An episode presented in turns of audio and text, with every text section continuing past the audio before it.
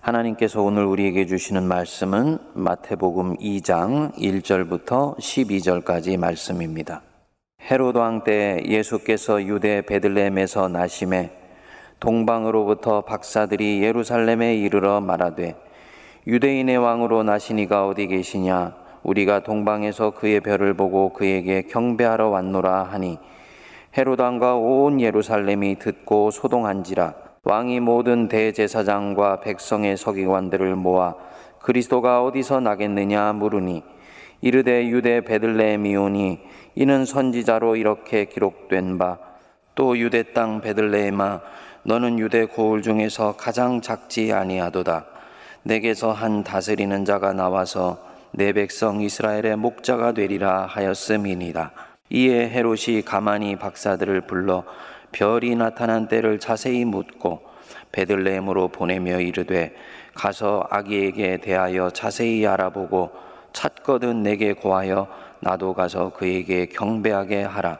박사들이 왕의 말을 듣고 갈새 동방에서 보던 그 별이 문득 앞서 인도하여 가다가 악이 있는 곳 위에 머물러 서 있는지라 그들이 별을 보고 매우 크게 기뻐하고 기뻐하더라.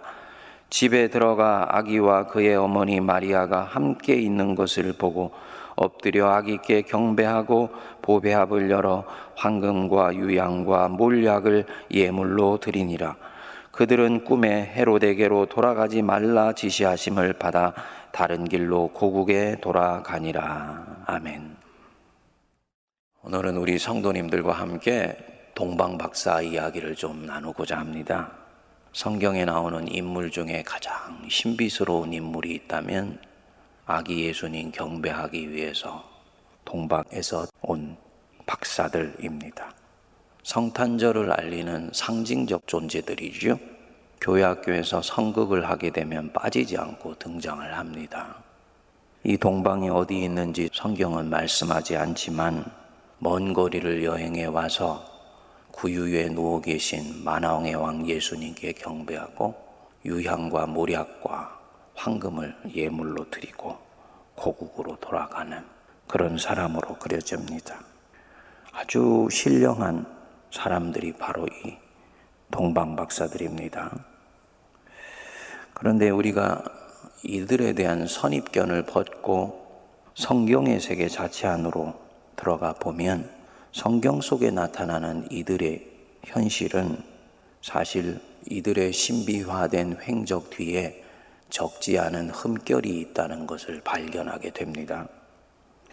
오늘은 이 부분을 좀 살펴보면서 성탄을 앞두고 있는 우리 자신의 교훈으로 삼고자 합니다.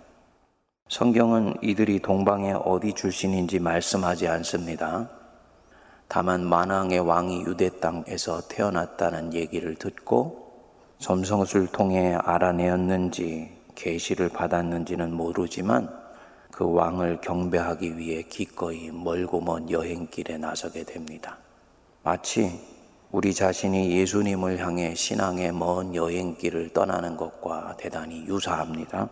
그런데 이들은 여행길 막바지에 무분별한 언행을 하여서 적지 않은 실수를 하게 됩니다. 예루살렘에 이르자마자 유대인의 왕으로 나시니가 어디 계시냐? 우리가 동방에서 그의 별을 보고 그에게 경배하러 왔노라. 공개적으로 묻고 다닌 것입니다. 왕이 태어났다고? 지금 그 왕이 왕의 적자가 살고 있는 궁이거나 혹은 그것도 장자가 아니면 이 왕이 태어났다는 말은 엄청난 정치적 파장을 몰고 올 수 있는 말입니다. 헤롯과 권력자들에게는 향후에 그들의 가지고 있는 이 권력을 위협할 수 있는 사람이 이 땅에 왔다는 뜻이기 때문입니다. 이 동방 박사들이 여행길에 지쳤는지 아니면 본래부터 생각이 조금 짧았는지는 모르지만 이스라엘의 수도에 와서는 헤롯 왕가의 내부 사정도 확인하지 않고 그저 유대인의 왕을 찾겠다는 일념으로 여기저기에 묻고 다닌 것입니다. 여러분, 여러분들은 어떻게 보시는지 모르겠습니다만 저는 이들이 좀 굉장히 현실을 안이하게 보고 있는 부분이 보입니다. 헤로당은 지금 자신이 모르는 가운데 역사 저편에서 뭔가가 일어나고 있다는 것을 빨리 알아차립니다. 서기관을 불러서 구약의 예언을 따져보게 하고 결국은 그곳이 베들레헴이라는 것을 알아내지요. 그리고는 베들레헴으로 향하는 박사들에게 말합니다. 8절에 보시면 가서 아기에 대하여 자세히 알아보고 찾거든 내게 구하여 나도 가서 그에게 경배하게 하라. 물론 음흉한 거짓말입니다. 예수님 있는 곳을 알아내는 즉시 그와 가족을 죽이려는 속셈이 숨어 있습니다. 동방 박사들은 이런 뜻도 모르고 그저 왕의 말을 듣고 별이 이끄는 대로 베들레헴으로 향합니다. 그리고는 예수님 서신 곳에서 별이 멈춰 서는 것을 보고는 별을 보고 매우 크게 기뻐하고 기뻐하더라. 이렇게 성경은 말씀합니다. 현실 정치 한복판에서 지금 일어나고 있는 일과 이 동방 박사들의 모습을 우리가 새롭게 대비해서 보니 여태까지 보아왔던 동방 박사와는 조금 다른 이미지가 그려지지 않습니까? 뭔가 부족하고 자신들이 실수를 하고도 그것을 실수로 알아차리지 못하는 천진해 보이기까지 하는 모습. 일을 다 마치고 돌아가는 날 밤에 꿈을 꿉니다. 헤롯에게 돌아가지 말고 그냥 고국으로 돌아가라. 그래서 결국은 다른 길로 고국으로 돌아가지요. 무슨 말이냐? 만약 꿈을 꾸지 않았다면 이들은 지금 뒤에서 무슨 일이 일어나는지도 모르고 헤롯에게 가서 예수님 태어난 곳을 가르쳐 주었을 것이라는 말입니다. 얼마나 뭘 모르는 것뿐만 아니고 어리석어 보이기까지 합니까? 그들의 이런 부주의한 실수는 비극적인 결과로 이어지게 됩니다. 헤롯이 이 박사들 기다려도 기다려도 오지 않게 되니 수소문을 하게 되고 이미 벌써 고국으로 떠났다라는 얘기를 듣고는 속은 것을 알아 예수님 태어난 시점에 베들레헴과 그 주변에 살고 있었던 모든 남자애들을 모조리 색출해서 죽여버립니다. 죄 없는 어린아이들을 학살한 것입니다. 미리 천사가 요셉의 꿈에 나타나 빨리 애굽으로 피신하라고 일러주었기에 망정이지 그렇지 않았다면 이 동방 박사들이 신중하지 못하게 처신한 것이 빌미가 되어서 예수님과 그 가족도 엄청난 화를 당할 뻔 하셨습니다. 뭘 말할까요? 이들의 실수가 작은 실수가 아니었다는 말입니다. 그런데 이상합니다. 성경은 이 동방박사들의 분별력 없는 언행, 이들의 실수에 대해서는 크게 주목하지를 않습니다. 이들의 부주의한 실수가 어떤 불행을 가져왔는지에 대해서 강조하지를 않습니다. 그저 그들이 이방 사람인데도 그 먼 길을 여행하여서 아기 예수님께 경배하고 유향과 모략과 황금을 예물로 드렸다. 위대한 일을 이들이 다 마쳤다고만 말합니다. 2000년 동안 교회도 이들의 작아 보이지만 이 엄청난 비극을 가져온 실수에 대해서는 크게 주목하지 않았습니다. 그저 이들을 성탄을 알리는 메신저처럼 아름답게 묘사해주고 귀하게 여겼습니다. 모든 사물을 현미경처럼 자세히 들여다보고 꼼꼼히 따져 판단하려고 하는 현대인들에게는 잘 이해가 되지 않는 대목이지요. 왜 그랬을까요? 이 동방박사의 부주의한 실수가 연유가 되어서 죄 없는 아이들이 죽어가게 되고 예수님의 가족들도 하마터면 목숨을 잃을 뻔하고 계획에도 없었는데 애국으로 피신을 하게 됐는데 왜 성경은 이들의 언행에 대해서 도의적 판단을 하지 않을까요? 이유는 단순합니다. 하나님이 이들의 여행길을 받으셨기 때문입니다. 이것이 세상적 판단과 다른 부분입니다. 이들은 선한 동기로 이 여정에 나서게 되었습니다. 그런데 중간에 잘못 판단하고 잘못 처신하고 지혜롭지 못하게 행동하여서 자신들의 여정을 망칠 뻔하였습니다. 그리고 그 여행의 종점에 예수님 계신 마국간으로 들어가게 된 것입니다. 그런데 11절에는 보시면 집에 들어가 이렇게 나옵니다. 막는 자가 없었다는 뜻이지요. 예수님의 마국간은 이들을 거부하거나 거절하지 않았다는 말입니다. 그 마국간은 깨끗하고 흠이 없고 완벽한 사람들만 오는 곳이 아니었기 때문입니다. 이미 이곳에는 양이나 치면서 인생을 사는 목동들도 와 있었습니다. 이들을 목적지에서 기다리는 분은 당신 옆에 오려고 마음을 정한 모든 사람을 받아주시는 분입니다. 너희들이 여기까지 온 것은 고맙지만 지금 너희들 때문에 큰 화가 내게 미치게 되었다. 너희가 잘못 처신했다. 이렇게 나무라시지 않습니다. 예수님은 그날 이들이 여행길에서 한 실수에 대해서는 이런 반고도 언급하시지 않으셨습니다. 아직 아기이기 때문에 그런 것이 아니지요. 그분은 우리 인간의 질고를 아시는 분입니다. 우리 인간이 얼마나 연약한지, 흙으로 만들어졌기 때문에 얼마나 엉성한지, 그래서 조금만 묽으면 일그러지고 조금만 되면 푸석푸석 깨지는 존재인지 잘 아십니다. 그래서 얼마나 실수도 잘하고 잘못도 많이 저지르는지 예수님은 아세요. 하지만 이런 사람일지라도 그 마음이 변화되어서 그 시선이 하나님을 향하는 순간 그는 이런 우리 자신을 받으시는 분입니다. 그뿐 아닙니다. 주님이 실수 많은 나를 받는다. 이 말은 실수와 잘못과 오류로 점철되어 있는 내 인생 전체도 받으신다는 말입니다. 한번 생각해 보시지요. 성경은 동방박사의 부주의한 실수와 잘못에 초점을 맞추지 않는다. 그들이 이 여행 속에서 했었던 오류에 대해서는 크게 관심을 기울이지 않는다. 구속사의 책이 그렇게 기록한다. 뭘 뜻할까요? 예수님이 이들을 마구간에서 받으실 때 이들의 그동안의 여정 전체도 인정해 주셨다는 뜻입니다. 이 여정에 좋은 것만 수놓아져 있는 것이 아니라는 것 하나님은 아십니다. 처음 출발은 좋았지요. 동기가 순수했습니다. 하지만 오면서 지쳐서 실수했지요. 적지 않은 실수를 했지요.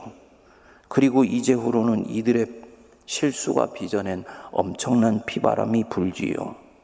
하지만 하나님은 이들 자신을 수용해 주십니다. 수용해 주실 뿐만 아니고 인생 여정도 넉넉히 인정해 주시는 것입니다. 아니, 더 나아가 보면 기뻐 받으셨습니다.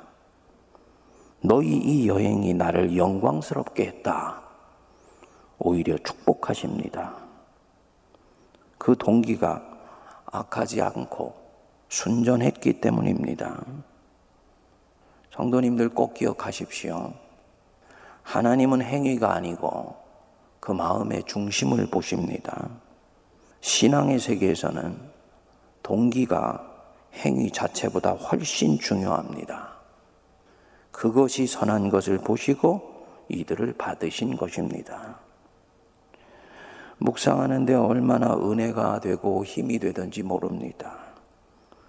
우리가 달려온 인생길 애쓴다고 했지만 돌이켜보면 얼마나 실수가 많았습니까? 아, 그때 그렇게 하지 말았어야 되는데. 왜 바보같이 그렇게 결정했을까? 속상한 부분도 있지요. 그때는 몰랐는데 잘못 분별한 것들도 있지요. 그때는 그것이 지조인 줄 알았는데 철이 들어서 보니 교만해서 오판했던 것이지요. 돌이켜보면 후회 투성이지요. 할 수만 있다면 타임머신을 타고 돌아가서 그때 그 순간을 수정하고 싶습니다. 이게 우리 인생입니다. 실수와 잘못과 오판으로 수놓아진 삶. 그래서 내가 지금 여기에 있다. 그런데 하나님은 이 오류로 가득 찬 삶을 동방박사의 여행길 받으시듯이 받아주신다. 내 마음에 동기를 보시고 그렇게 하십니다. 물론 이때 악했을 수도 있습니다. 동방 박사들과 달리 잘못된 출발을 했을 수도 있습니다. 아직 약하기 때문에 살아남기 위해 죄를 가리려고 하다가 지금 이 자리에 떨어졌을 수도 있습니다. 하지만 내가 지금 그분이 계신 그 마구간에 들어가고 싶어 하며 그렇게 들어갈 때 내 마음을 회개하여 이런 나를 가리지 않고 부끄럽지만 내 있는 모습 그대로 들어가는 순간 그분은 나를 받아주십니다. 그리고 내 인생 전체를 정화하셔서 새롭게 시작할 수 있게 해주세요. 이 사람의 인생은 지금부터 부활할 것입니다. 여러분, 만일에 이것이 사실이라면 우리는 그분 앞에서 우리 인생을 세련되게 포장할 필요가 없습니다. 화려한 미사 여구의 기도말로 그분의 길을 흡족하게 해드리려고 할 필요가 없습니다. 내 자신을 방어하려고 조바심할 필요도 없어요. 그분은 이미 나를 알고 계시기 때문입니다. 내 속을 다 아시는 분이십니다. 다윗은 한 사람이 수없이 많은 오점을 가졌음에도 불구하고 이 마구간에 어떤 마음으로 들어가야 되는지를 잘 알고 있었습니다. 시편 51편 17절에 보면 하나님께서 구하시는 제사는 상한 심령이라 하나님이여 상하고 통해하는 마음을 주께서 멸시하지 아니하시리이다. 하나님이 이렇게 오물로 가득 찬 것 같은 내 인생을 받으시고 내 신앙의 여정을 동기만 보시고도 받아주시는 데는 다 이유가 있습니다. 내 실수와 잘못에도 불구하고 나를 통해 당신의 일을 결국 이루실 자신이 있으시기 때문입니다. 그분은 마음씨만 좋은 동네 할아버지가 아니세요. 전능자이십니다. 첫 번째 성탄절을 보십시오. 하나님은 이 동방 박사를 통해 당신이 이 땅에 보내신 아들을 축복하시고 싶었습니다. 하지만 인간의 부주의로 인해서 이 계획이 수포로 돌아갈 뻔했지요. 하지만 절대로 그렇게 되지 않습니다. 우여곡절은 있었지만 결국 하나님의 일은 그 일대로 진행이 되었습니다. 헤롯의 악한 뜻은 좌절되었습니다. 예수님은 목숨이 잠시 위태로우실 뻔했지만 무사히 애굽으로 피신하셔서 유아 시절을 아무 탈 없이 보내시게 됩니다. 무고한 아이들이 죽음을 당했지만 그럼에도 불구하고 하나님의 나라는 그때부터 시작해서 지금까지 계속 확장되어 오고 있습니다. 동방 박사는 분명히 부주의한 실수를 했습니다. 하지만 하나님은 그들의 실수에도 불구하고 이들의 문제를 픽스해 주시고 계속 뜻을 이루어갈 자신이 있으셨던 거예요. 그래서 이들의 동기를 보시고 이들 인생을 받으셨던 것입니다. 그래서 로마서 8장 28절은 말씀합니다. 우리가 알거니와 하나님을 사랑하는 자, 곧 그의 뜻대로 부르심을 입은 자들에게는 모든 것이 합력하여 선을 이루느니라. 모든 것이 합력하여 선을 이룬다. 인간이 저지른 악도, 우리가 행한 선도, 다 합력하여서 선을 이루는데 사용된다. 요셉의 형들이 저지른 그 악도 결국은 합력하여 요셉을 하나님의 일을 이루는 사람으로 사용하는데 쓰임 받게 해주신다. 그러니까 중요한 것은 내 마음이 하나님을 사랑하는 방향으로 가느냐. 이것이 결정적인 것입니다. 묵상하는데 얼마나 은혜가 되든지 모릅니다. 묵상 마치고는 마치 엄청난 것이나 깨달은 듯이 방에서 뛰쳐나가서 집사람에게 말을 했어요. 여보, 하나님이 우리 인생 전체를 받으신데 내가 실수도 하고 그때 잘못 분별해서 오판한 적도 있었는데 그래도 하나님이 내 인생을 받으신데 뜻하신 것 다 이루실 거야. 얼마나 감사하든지 모릅니다. 마음이 여기에 이르니까 결심이 한 가지 서더라고요. 내가 뭔가를 잘못했을 때 굳이 가리려고 할 필요가 없다. 가리려고 하고 숨기려고 하는 자체가 하나님을 불신하는 것이다. 정직하게 그분의 처신을 기다리면 하나님이 필요할 때 가려주시고 덮어주시고 또 하나님이 감당해 주셔서 선한 길로 이끌어 주시라고 때로는 노출해 주시고 결국은 하나님은 나를 통해서 가장 합력하여 선을 이루는 방향으로 이끌어 가신다. 사람 앞에서 완벽한 듯이 가리려고 할 필요가 없다. 이런 마음이 들면서 자유함이 찾아오더라고요. 말씀을 정리합니다. 내 마음의 동기가 악하지 않았다면 하나님은 지금까지 내 모든 실수 용서하실 뿐만 아니고 모든 것들이 합력하여서 선을 이루도록 사용하십니다. 이전에는 악했지만 그 악했던 내 자신을 돌이켜 회개하고 지금 내 시선을 하나님께 돌린다면 하나님은 그분의 자신을 향하는 이 시선을 보시고 내 인생 여정 또한 받아주십니다. 만일 그렇다면 이런 사람들, 용서받아서 수용받은 사람들로 가득 차 있는 교회도 서로를 받아야 됩니다. 세상은 몰라도 교회에서는 상대방의 실수, 잘못 꼼꼼히 따져서 시시비비를 가리는 것 아닙니다. 그것이 공의롭게 보일지 모르나 그것은 디카이오스 쉰의 하나님의 의가 아니에요. 하나님의 의는 오히려 악한 자가 회개할 때 용서하시고 의롭다고 인정해 주시는 의입니다. 동기가 선하면 서로 수용해 주고 서로 용납해 주고 서로 훈훈하게 대해 주는 것. 그게 바로 교회이고 또한 교회여야 됩니다. 이 거친 세상 살아가다가 지친 사람들이 이곳에 왔을 때 서로 불쌍히 여겨주는 것. 그게 바로 교회입니다. 그래서 교회는 품이 넓어야 됩니다. 마국간에 들어가는 동방박사, 중간에 실수했다고 나무라지 않고 받으셨듯이 서로의 실수와 허물을 덮어주고 품어주는 것. 그래서 그들에게 새로운 기회를 끊임없이 새롭게 제공해 주는 것. 그것이 바로 교회입니다. 교회가 세상에 존재하는 이유입니다.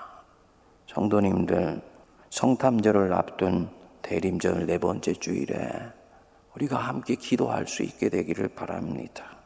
예수님이 마국간에 들어가는 나를 거절하지 않으셨듯이 주님 내 마음의 품을 넓게 해주시고 따뜻하게 해주십시오. 이 마음으로 세상을 섬길 수 있게 해주십시오. 그래서 이 코로나로 안 그래도 추운 겨울 더욱더 움츠러 들어가는 사람들에게 훈훈한 그리스도의 훈기를 보내줄 수 있는 내가 될 수 있게 해주십시오.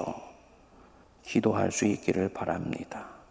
우리를 품으신 우리 예수님의 넓은 가슴으로 이 성탄절 마음이 움츠러 들어 있는 교회 안, 교회 밖에 내 형제 자매를 품고 수용해주고 덮어주고 가려주고 그리고 안아주는 우리 모두가 되기를 바랍니다. 기도하겠습니다. 거룩하신 하나님 아버지, 은혜를 감사합니다. 동방 박사들처럼 저희들도 신앙의 여정에서 흠결이 있고 부주의하며 실수하여 때로는 넘어졌지만 그 마국간에 들어가는 저희들을 거부하지 아니하시고 거절하지 아니하시고 오히려 품에 안아 주시며 그 인생길로 인해 내가 영광 받았다고 말씀하여 주시니 감사합니다. 있는 모습 그대로 주님 앞에 나오게 하여 주시고 잘못 살았던 삶이 있다면 주님 앞에 회개하고 돌이키게 하여 주사 내 인생 전체를 새롭게 받으시며 새 기회를 허락하시는 우리 하나님을 찬양하는 이 대림절 네 번째 주일이 되게 하여 주시옵소서. 우리 세문안 교회가 이 쌀쌀하고 매몰차고 혹독한 세상 한복판 속에서 넓은 가슴, 따뜻한 가슴을 가진 교회가 되게 하시고 움츠러들어 이곳에 찾아오는 만백성들을 예수 그리스도의 뜨거운 사랑으로 품어내는 신앙의 용광로가 되게 하여 주옵소서. 예수님 이름으로 기도하옵나이다. 아멘.